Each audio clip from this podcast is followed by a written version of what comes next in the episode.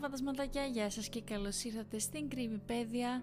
Στο σημερινό επεισόδιο θα σας αφηγηθώ μια ιστορία παύλα τελετουργία. Θα καταλάβετε τι εννοώ ακούγοντας το υπόλοιπο της ε, podcastικής εκπομπής ή whatever. Οπότε χωρίς να χάσουμε χρόνο, ας ξεκινήσουμε. Αυτό είναι ένα σύνολο οδηγιών για το πώς να μιλήσεις με τον διάβολο το οποίο όπως θα μπορούσαν να παρατηρήσουν όσοι από σας έχουν έστω και λίγο μυαλό είναι μια προφανώς ηλίθια πρόταση. Αυτό ίσως διηγεί το ερώτημα του γιατί ακριβώς θα ήθελες να μιλήσεις με τον διάβολο. Η σύντομη απάντηση είναι ότι ξέρει πράγματα. Πράγματα που κάποιοι από εσάς ίσως να θέλατε πολύ να μάθετε.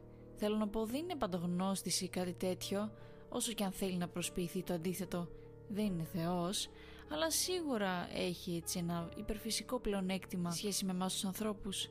Ωστόσο, αν είσαι πραγματικά αποφασισμένος να μάθεις κάτι, όμως έχεις εξαντλήσει όλες τις άλλες επιλογές, υπάρχει τρόπος να προσπαθήσεις να πάρεις ακριβείς πληροφορίες από αυτόν τον τυπά.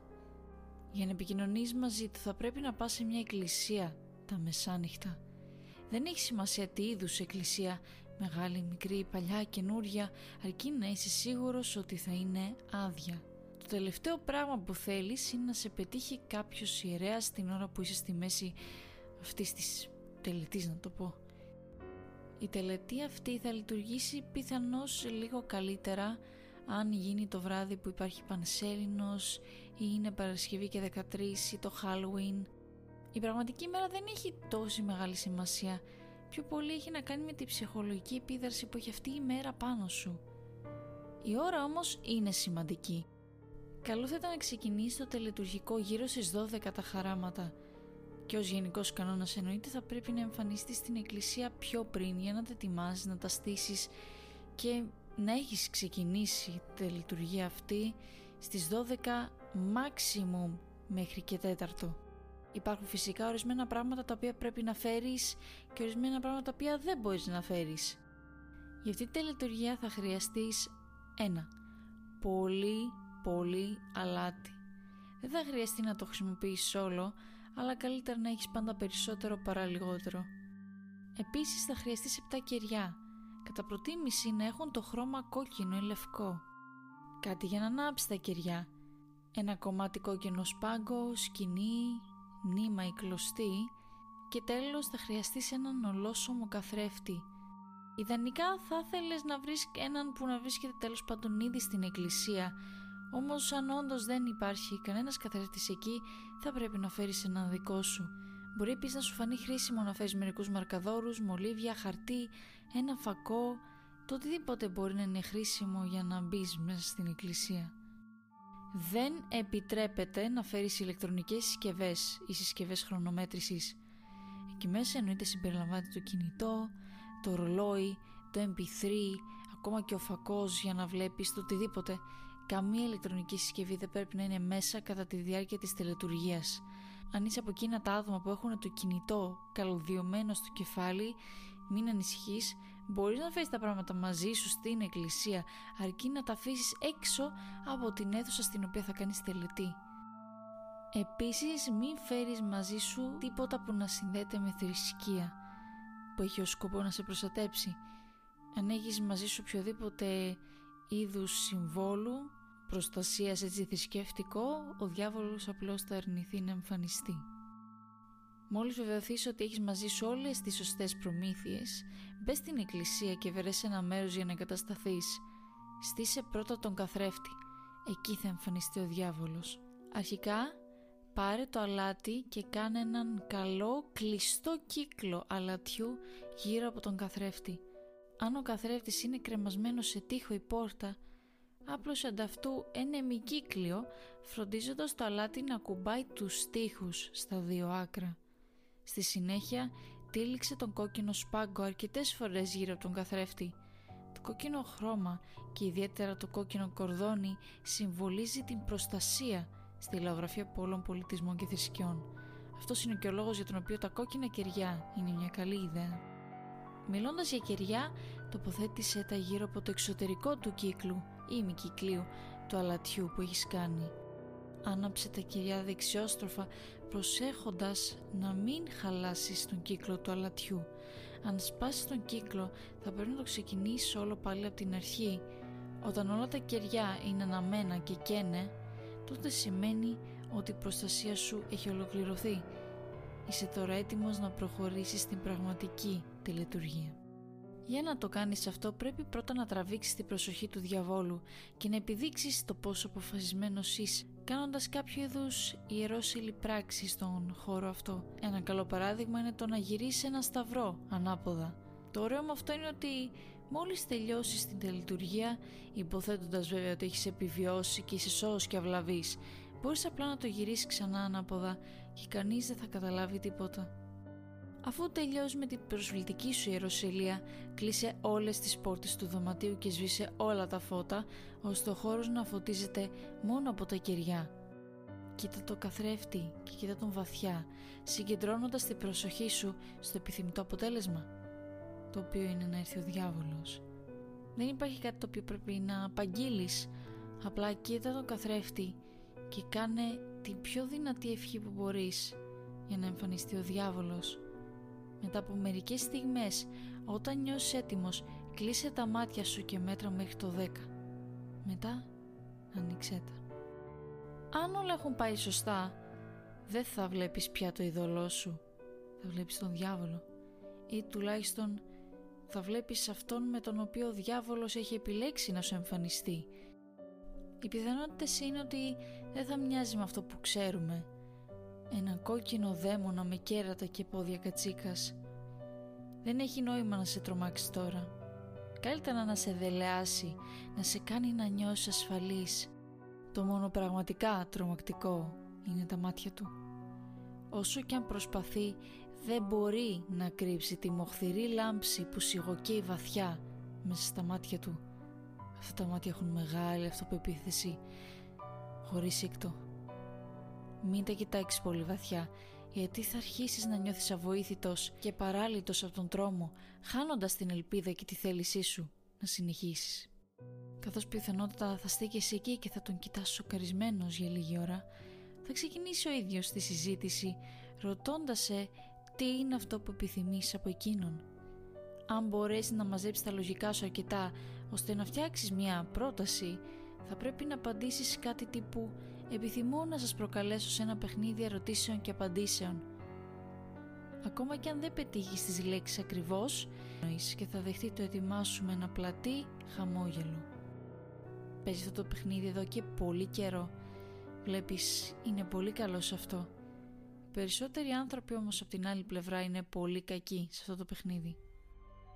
Οι γενικοί κανόνες του παιχνιδιού είναι πολύ απλοί με μερικές επιφυλάξεις βέβαια που μπορούν να κάνουν τα πράγματα λίγο πιο δύσκολα. Θα ξεκινήσει κάνοντάς σε μια ερώτηση.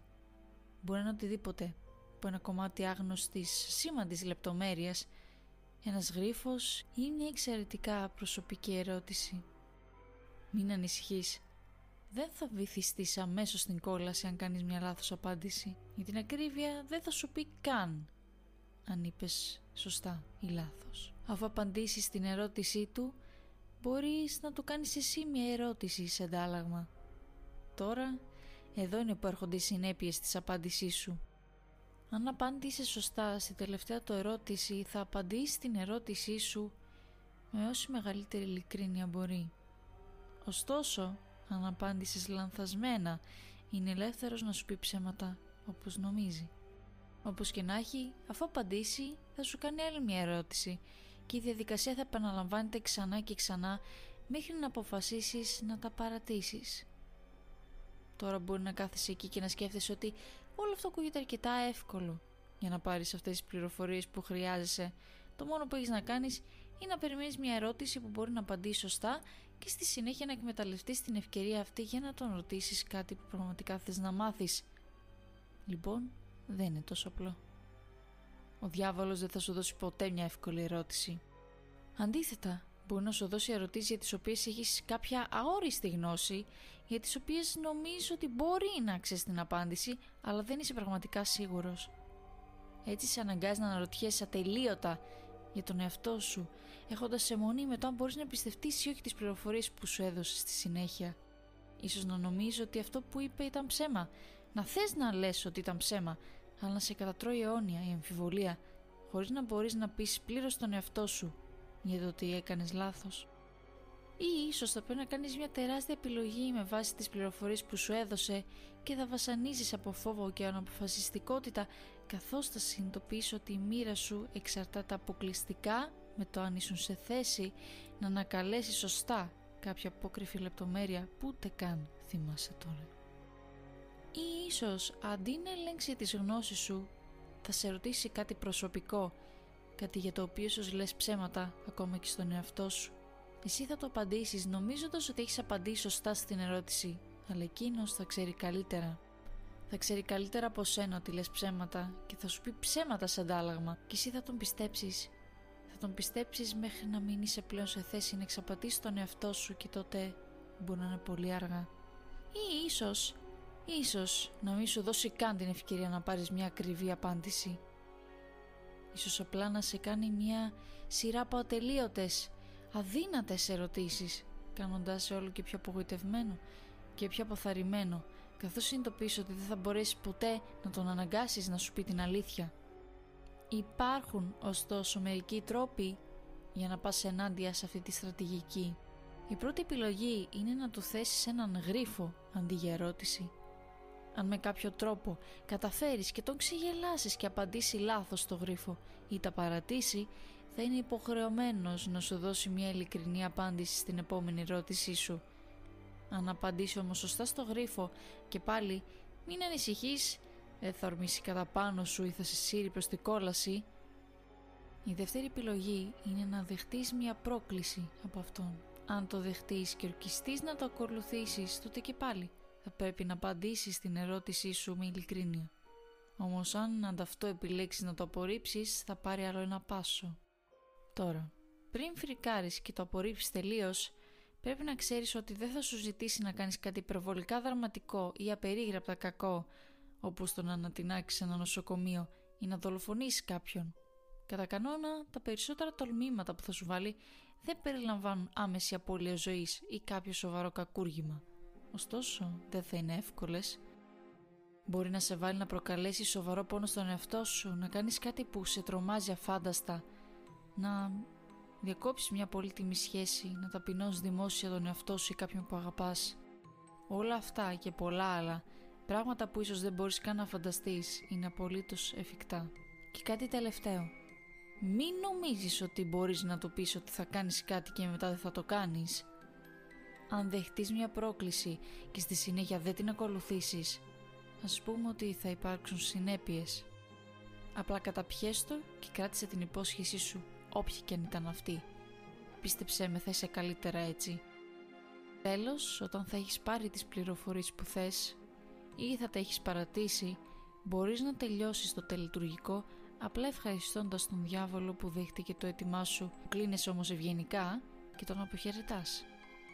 Η επιφάνεια του καθρέφτη θα φαίνεται σαν να τρεμοπαίζει για μια στιγμή και μετά θα κοιτάξεις ξανά το ειδωλό σου Μόνο όταν θα είσαι απολύτως βέβαιος ότι κοιτάς ξανά τα δικά σου μάτια μπορείς να απομακρυνθείς από το καθρέφτη, να ανάψεις ξανά τα φώτα και να αρχίσεις να αποσυναρμολογείς όλα αυτά που έκανες. Τώρα, και αυτό είναι σημαντικό, ακόμα και αν δεν έχεις πάρει τις πληροφορίες που ήθελες, πρέπει να τελειώσεις τη τελετουργία με αυτόν τον τρόπο πριν περάσουν 66 λεπτά. Λοιπόν, τεχνικά έχεις 66 λεπτά και 6 δευτερόλεπτα αλλά αν προσπαθείς όντως σοβαρά να το πας τόσο κοντά τελευταία στιγμή εντάξει δεν γίνεται να μην την πατήσεις. Δεν μπορώ να τονίσω αρκετά το πόσο σημαντικό είναι να τηρείς αυτό το χρονικό όριο. Θα αφήσω το λόγο στο τέλος αλλά μην το προσπεράσεις έχω ακόμα μερικές σημαντικές συμβουλές για το πώς να παίξει το παιχνίδι Επίσης σε παρόμοιο πλαίσιο προσπάθησε να διατηρήσεις τη τελετουργία σε καλό τέμπο και να κινείσαι γρήγορα. Οι περίεργες αλληλεπιδράσεις κάθε είδους πρέπει να αποφεύγονται. Οι πιθανότητες είναι ότι κάποια στιγμή θα προσπαθήσει να σε παρασύρει, συζητώντας για κάτι που σε συναρπάζει, αναλύοντας μια απάντηση που του έδωσες ή βρίσκοντας κάποια άλλη δικαιολογία για να μιλήσει εκτενώς χωρίς να προχωρήσει το παιχνίδι. Αυτό δεν είναι μόνο σπατάλη πολύτιμου χρόνου, αλλά και μια εξαιρετική ευκαιρία να παίξεις με το μυαλό σου Αν επιλέξεις να του δώσεις έναν γρίφο, χρησιμοποίησε έναν που έχεις επινοήσει μόνος σου. Αν ο γρίφος έχει καταγραφεί ποτέ και οπουδήποτε, θα ξέρει ήδη την απάντηση. Λέγοντάς το όμως αυτό, πρέπει να είναι ένας γρίφος, του οποίου η απάντηση θα βγάζει νόημα και θα έχει λογική. Αν επιλέξεις να πάρεις μια πρόκληση, υπάρχει μια πιθανότητα ο διάβολος να σου ζητήσει να κάνεις κάτι φαινομενικά εύκολο, όπως να παραδώσεις ένα γράμμα ή να γράψεις ένα δεκαψήφιο αριθμό σε μια δημόσια τουαλέτα. Αν σου ζητήσει κάτι τέτοιο και έχεις έστω και ένα ίχνος αξιοπρέπειας μέσα σου, μην το δεχτείς. Το πιο πιθανό είναι ότι σε χρησιμοποιεί για να προωθήσει κάποιο σκοτεινό του σχέδιο, το οποίο ενδέχεται να καταστρέψει πολλές ζωές και να βλάψει πολλούς ανθρώπους. Τελευταίο και σημαντικότερο, ή μάλλον εξίσου σημαντικό, είναι να έχεις μεγάλη, τεράστια επίγνωση της ώρας που περνάει. Ίσως να είναι χρήσιμο να κάνεις λίγη εξάσκηση εκ των προτέρων και να αποκτήσεις μια αίσθηση για το πόση ώρα είναι μία ώρα, χωρίς ρολόι. Ο διάβολος πιθανότατα όταν θα πλησιάζει η προθεσμία των 66 λεπτών θα αρχίσει να προσπαθεί να σε κρατήσει με άλλον τρόπο και να παίζει μαζί σου μέχρι να είναι πολύ αργά. Θα σε παρασύρει, θα σου δώσει μικρές αναλαμπές ψεύτικης ελπίδας, θα σε κρατήσει σκέψεις, μην την πατήσεις όμως, μην ξεπεράσεις το χρονικό όριο, ό,τι και να γίνει. Επίσης, ενώ μιλάς με τον διάβολο, μην τον αφήσεις από τα μάτια σου. Συνέχισε να κοιτάς τον καθρέφτη ό,τι και αν συμβεί. Αναμφίβολα θα δοκιμάσει διάφορα κόλπα για να σε κάνει να κοιτάξεις αλλού. Θα ακούσεις θορύβους πίσω σου. Θα νιώσεις μάτια στο σβέρκο σου. Θα δεις σκιώδη φαντάσματα να σπαρταρούν στα βάθη του καθρέφτη. Μπορεί να δοκιμάσει όλων των ειδών τα κόλπα. Αλλά ό,τι και αν κάνει δεν πρέπει να κοιτάξει μακριά του αν κοιτάξεις αλλού, αν τον χάσεις τελείως τα μάτια σου, έστω και για ένα δευτερόλεπτο, θα ξανακοιτάξεις τον καθρέφτη και δεν θα τον δεις εκεί. Ε, λοιπόν, δεν θα έχει φύγει. Θα είναι έξω από τον καθρέφτη, μες στο δωμάτιο, μαζί σου. Το πόσο από το σώμα σου θα βρεθεί από την αστυνομία το επόμενο πρωί και σε τι κατάσταση θα είναι θα εξαρτηθεί αποκλειστικά από το τι διάθεση είχε εκείνη τη μέρα. Και κάτι ακόμα. Μπορεί να φτάσει σε ένα σημείο του παιχνιδιού όπου ο διάβολος θα σου κάνει την απλή ερώτηση ποιο είναι το πλήρες όνομά σου. Δεν πρέπει να του το δώσεις. Τα ονόματα μπορεί να είναι πράγματα με μεγάλη δύναμη. Αν και ο διάβολος τα γνωρίζει φυσικά ήδη το όνομά σου το να το το πεις εσύ ο ίδιος είναι σαν να προσκαλείς ένα τέρα στο σπίτι σου. Το όνομά σου είναι βαθιά συνώνυμο με τον εσωτερικό σου αυτό και έτσι το να του δώσεις το όνομά σου είναι συμβολικό και είναι σαν να του δίνεις τον εαυτό σου. Αν είσαι αρκετά ανόητος για να κάνεις αυτό το λάθος, όλες οι προστασίες σου θα πάνε χαμένες και εκείνος θα το εκμεταλλευτεί με πολύ ευχαρίστηση και θα κλέψει τη ψυχή σου και θα τη σύρει μαζί σου όντως πίσω στη κόλαση. Τουλάχιστον όμως έτσι η αστυνομία θα βρει ένα πλήρες αναγνωρίσιμο πτώμα. Για την ακρίβεια το κενό σου κέλυφος. Θα είναι εντελώς αψεγάδιεστο καθώς φαίνεται ότι είχε πέσει νεκρό από τον απόλυτο τρόμο. Τέλος, ενώ το έχω ξαναπεί θα το ξαναπώ, είναι το θέμα του τι θα συμβεί αν ξεπεράσει το χρονικό όριο. Αυτό είναι αναμφισβήτητα το χειρότερο πράγμα που μπορείς να κάνεις. Δεν θα το σκεφτείς στην αρχή. Ο διάβολος δεν θα σου δώσει καμία ένδειξη ότι όντως έχεις υπερβεί το χρονικό όριο. Ίσως καθώς η εικόνα του διαβόλου στο καθρέφτη τρέμει και υποχωρεί να δεις ένα ιδιαίτερα άσχημο χαμόγελο να αναμβοσβήνει στο πρόσωπό του. Αλλά αυτό θα το απορρίψει εύκολα λέγοντας πως ήταν στη φαντασία σου. Θα ανάψει ξανά τα φώτα θα μαζέψει τα πράγματά σου και θα φύγεις από το δωμάτιο. Αλλά όταν θα ανοίξεις την πόρτα θα δεις τίποτα. Αυτό ακριβώς. Τίποτα. Μόνο ένα επίπεδο λευκό κενό που εκτείνεται απείρως προς όλες τις κατευθύνσεις Μόνο το δωμάτιο που αντανακλάται στο καθρέφτη θα υπάρχει πλέον. Παρεμπιπτόντως, αν γυρίσετε πίσω για να αντικρίσετε ξανά το καθρέφτη, μπορεί να ρίξετε μια τελευταία ματιά στην αντανάκλασή σας. Όπως ίσως έχεις ήδη καταλάβει, εσύ ο ίδιος δεν βρίσκεσαι πλέον στην εκκλησία. Η ψυχή σου είναι πλέον παγιδευμένη στον καθρέφτη και ο διάβολος έχει πάρει το θάρρος να καταλάβει το σώμα σου τώρα που δεν το χρησιμοποιείς πλέον. Χτύπα το τζάμι και ούρλιαξε όσο θες, δεν θα βγεις ποτέ από εκεί μόνος σου και κανένας εξορκιστής δεν θα μπορέσει να σε βοηθήσει. Αλλά μην ανησυχείς, δεν είναι σαν να βρίσκεσαι στη κόλαση, σωστά; Τουλάχιστον όχι απαραίτητα.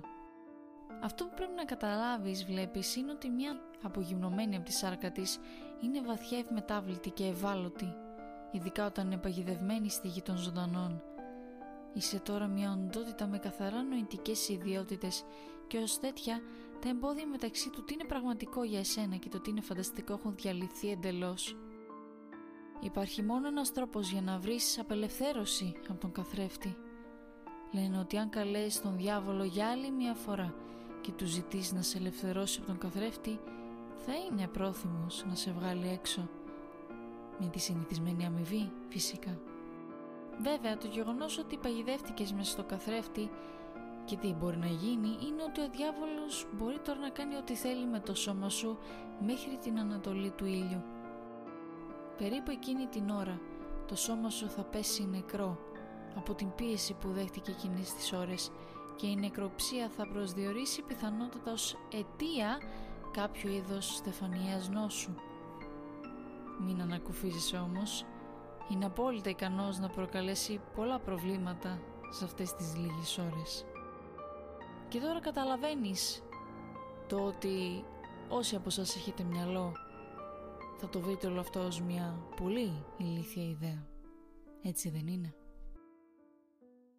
Και λοιπόν φαντασματάκι η ιστορία φτάνει στο τέλος της. Ελπίζω να σας άρεσε το creepy pasta παύλα παύλα τελετουργία, δηλαδή ναι. Anyways, είναι πολύ τρομακτικό και μόνο που καθόμουν και το διάβαζα για να σας το αφηγηθώ ταυτόχρονα φανταζόμουν εμένα να κάνω αυτή τη λειτουργία δεν ήταν καθόλου ευχάριστο. Δεν θέλω να συνεχίσω να το φαντάζομαι. Ε, εννοείται θα το πω ξανά και ξανά. Δεν είναι κάτι το οποίο σας λέμε να πάτε να το κάνετε. Είναι απλά ξεκάθαρα για να το ακούσουμε και να διασκεδάσουμε εντός εισαγωγικών. Ε, να μάθουμε καινούργια πράγματα I guess ή να επειδή γουστάρουμε απλά το τρομακτικό. Σίγουρα δεν είναι για να κάνω σε τσα... κάποιον να τον κάνω challenge τέλος πάντων να πάει σε μια εκκλησία και να το κάνει. Αλλά anyways, ευχαριστώ πάρα πολύ φαντασματάκια που καθίσατε και με ακούσατε. Σας ευχαριστώ πάρα πολύ. Να έχετε μια υπέροχη μέρα, μια υπέροχη βραδιά, ένα υπέροχο σουκού ή υπέροχη καθημερινή, ανάλογα με το πότε με ακούτε. Θα τα πούμε την επόμενη Παρασκευή σε ένα νέο επεισόδιο της Κρυποπαίδεια και μέχρι τότε να είστε καλά και να προσέχετε. Bye bye!